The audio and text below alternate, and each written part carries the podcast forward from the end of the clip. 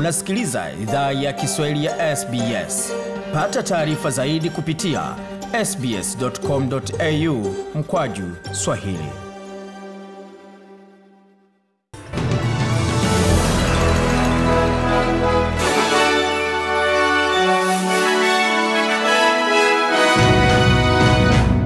Waendelea kusikia idhaa ya Kiswahili ya SBS ukiwa na migodi migerano, tukuletea makala haya kutoka studio za SBS. Kwa sasa tukianzia katika taarifa ambayo tumeanzia, takriban idadi ya Waustralia laki moja elfu hamsini hivi karibuni wanaweza poteza ajira wakati ruzuku ya mapato ya serikali ya JobKeeper imeisha hii leo Jumapili 28 Machi.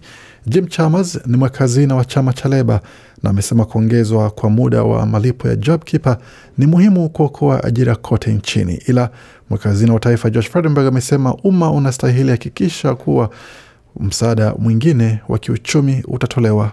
Well, there's no doubt that there will be some businesses that will continue to do it tough. Anasema kwamba hakuna shaka kutakuwa baadhi ya biashara ambazo zitaendelea kuwa na wakati mgumu JobKeeper itakapoisha, ila kama mradi ulikuwa ni wa muda, msaada wetu unaendelea kupitia miradi inayolengwa kama utalii, mradi wa ndege, mradi wa sanaa na mikopo ya gharama ndogo itakayotolewa kwa upana kote katika uchumi, na itaendelea katika bajeti ya mwaka huu kufanya matangazo ya ziada yanayosaidia shughuli za uchumi. Na jimbo la Queensland limerekodi kesi ya tatu ya COVID-19 ndani ya jamii, wakati jeshi la polisi linasahihisha maelezo kuhusu mkusanyiko uliofanywa na kesi iliyothibitishwa. Uchunguzi wa ziada wa polisi wa Queensland umesema kuwa mhusika alikuwa na wageni watano katika sherehe ndani ya nyumba na si watu 25 kama ilivyoripotiwa kabla. Kesi hiyo mpya ndani ya jamii ni kaka ya mmoja wa kesi ya sasa jimboni humo, na kwa sasa hayuko katika hali ambukizi. Afisa mkuu wa afya wa jimbo hilo Daktari Janet Young amesema mwanaume huyo anaaminiwa kuwa ni kiungo kilichokosekana kati ya mlipuko wa hivi karibuni na daktari aliyepatwa na virusi hivyo mapema mwezi huu. This gentleman is perfectly well, fully recovered and was picked up through our contact tracing. Anasema mwanaume huyu ana afya njema na amepona kabisa na alitambuliwa kupitia mchakato wetu wa ufuatiliaji. Kwa hiyo tulimfanyia vipimo vya PCR na matokeo ni kwamba hana uwezo wa kuambukiza, amepona kabisa, ila hatutaweza kumfanyia vipimo kwa vya jeni kwa sababu hana virusi kwa sasa, ila tutaendelea kumfanyia vipimo kuona kama tunaweza tambua kilichotokea. Work out um, what has happened. Tukiendelea taarifa zingine ambazo tumeandalia, kiongozi wa chama cha Leba kitaifa Anthony Albanese amesema kwamba mbunge wa jimbo la Queensland Andrew Lemming lazima ajiuzulu kutoka bunge mara moja. Mbunge huyo wa Bauman wa chama cha LNP amesema kwamba hatawania uchaguzi mkuu ujao baada ya tabia isiyofaa kwa wanawake katika mitandao ya kijamii. Ila mwakazi na Josh Frydenberg amepinga kauli hiyo akisema kwamba bwana Lemming lazima aendelee kuwahudumia watu wa eneo la bunge lake ndani ya bunge la taifa. What we've seen from this member is someone who Nasema kile ambacho tumeona kutoka kwa mbunge huyu ni mtu ambaye anawafuata na kuwakera wanawake mtandaoni, watu wa eneo bunge lake wenyewe, na kumdhalilisha mmoja wao kiasi kwamba amezingatia kujitoa uhai. Tumemwona akimnyanyasa mbunge wa jimbo pia. Ukweli ni kwamba Andrew Laming hastahili kuwa mbunge leo, na Andrew Laming anastahili ondoka, alisisitiza Bwana Albanese, kiongozi wa chama cha Leba kitaifa. Na katika taarifa zingine, amri za kuondoka ama kuondolewa katika maeneo watu wanakoishi inaendelea kusalia katika maeneo saba ya kaskazini mash, mashariki ya jimbo la Sydney ambayo kwa sasa yanaendelea kukabiliwa na mafuriko. Shirika la uokoaji la dharura ya kitaifa na katika jimbo la New South Wales SES limeonya wakazi katika maeneo husika kwamba maji ya ya mafuriko hayo yanaendelea kuwa na maji ni maji machafu pamoja na vitu vingine ambavyo havistahili kuwa pamoja na minyama ama mifugo iliyofariki. Wazimamoto nao wanaendelea kufanya wiki zijazo wakiendelea kuwasaidia wenyeji katika maeneo hayo kufanya usafi, wakati New South Wales inaendelea kuanza shughuli za kufanya usafi baada ya mvua nyingi pamoja na mafuriko. Wayne Coppell kutoka eneo la Grafton na pia zimamoto na uokoaji la Grafton amesema kwamba itaendelea kuwa ni jukumu gumu sana kwa sababu What we're doing at the moment is getting rid of all this flood water that's come through Nasema kile tunachofanya kwa sasa ni kuondoa maji haya ya mafuriko, na tunaendelea kufanya hivyo wakati inaendelea kuwa hali ngumu sana na kufanya iwe salama zaidi kwa kila mtu, ila kuna matope na kwa wastani ni kati ya sentimita tano hadi kumi ya tope ambalo ni gumu na kuweza kujaribu kuondoa hili ili itakuwa hali tofauti na pia itakuwa ni kazi tofauti kabisa tusipofanya shughuli hiyo ya kuondoa tope hilo. Katika taarifa tumeandalia, tume wa wanahistoria wa Ufaransa wanaongozwa na Vincent Duclerc wamekabidhi Rais Emmanuel Macron ripoti ya kazi yao baada ya miaka miwili ya utafiti kuhusu jukumu la Ufaransa wakati wa mauaji ya kimbari ya mwaka 1994 nchini Rwanda.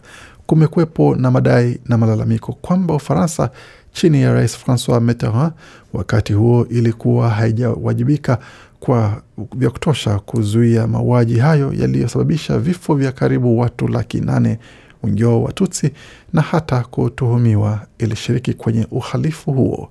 Suala hilo ni, lingali ni mwiba katika uhusiano kati ya Ufaransa na Rwanda hadi hii leo. Rais Macron aliamrisha kuundwa kwa tume hiyo ya wanahistoria wasio na ujuzi wa masuala ya Rwanda mwezi wa Mei mwaka 2019 ili wasio na upendeleo kuchunguza jukumu la Ufaransa nchini Rwanda kati ya mwaka 1990 hadi mwaka 1994 kupita utafiti mbalimbali uliokwisha fanywa.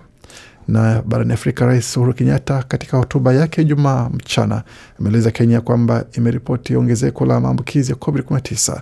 Kiwango hiki ni cha juu zaidi kuliko wakati janga hilo lilipoanza.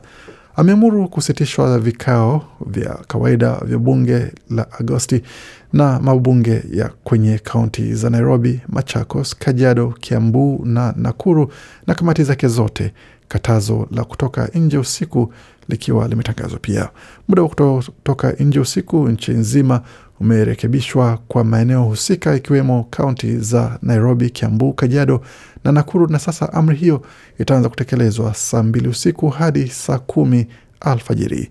Amri ya kutotoka nje usiku maeneo mengine nchi nzima itakuwa ni kama ilivyokuwa awali, na hivyo ni kuanzia saa nne usiku hadi alfajiri na meli kubwa ya mizigo bado imekwama katika mfereji wa Suez kwa siku ya tano hii leo Jumamosi hapo jana, wakati mamlaka zinajiandaa kufanya juhudi nyingine kuiondoa na kufungua tena njia hiyo ya mashariki ya ya mashirika na magharibi kwa ajili ya usafirishaji wa bidhaa duniani. Meli ya Ever Given yenye bendera ya Panama ambayo imebeba mizigo kati ya Asia na Ulaya ilikwama Jumanne katika mfereji wa Suez unaopita kati ya Afrika na peninsula ya Sinai. Afisa mmoja wa usimamizi wa Suez ambaye hakutaka kutambulishwa amesema Jumamosi mamlaka zinatarajiwa kufanya majaribio mawili kuondoa meli hiyo.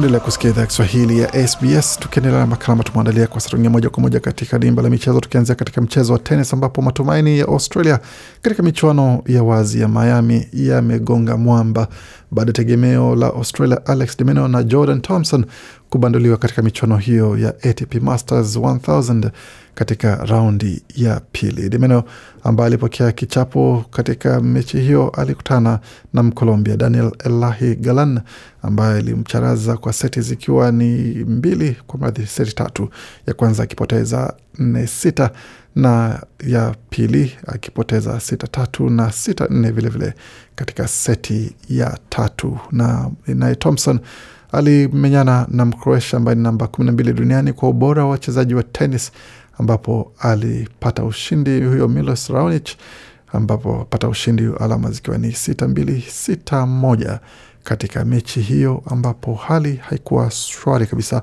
kwa vijana wa Kiaustralia. Na katika mchezo wa cricket, mchezaji wa kike wa timu ya taifa ya Australia Jess Jonassen amesaidia Australia kuweza kuzuia New Zealand kupata mikimbio mia na thelathini kwa wachezaji sita katika mechi ya kufungua ya kimataifa ya 2020 ama T20 ukipenda ya wanawake.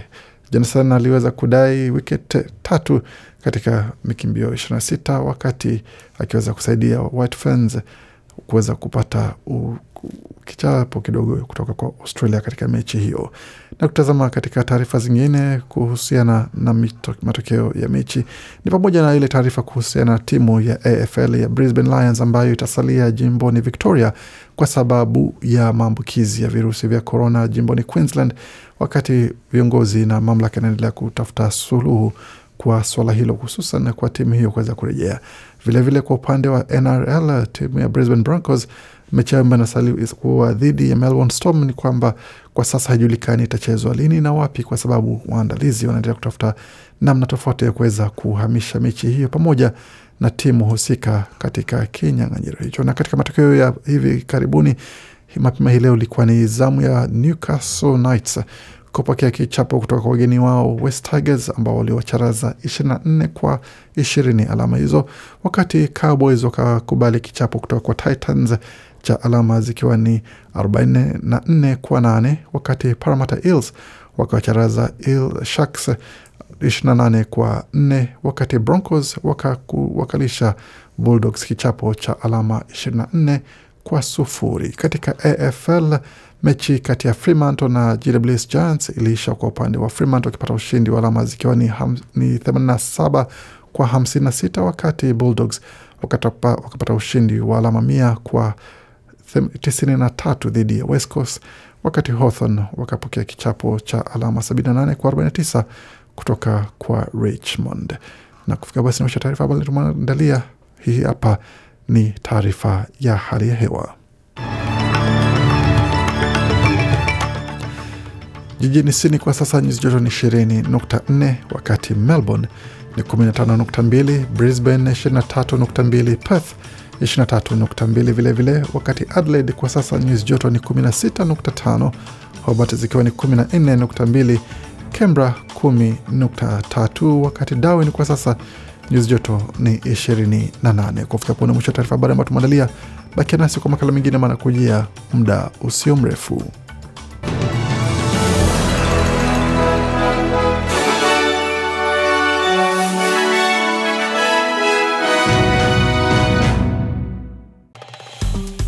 Penda, shiriki, toa maoni, fuatilia idhaa ya Kiswahili ya SBS kwenye Facebook.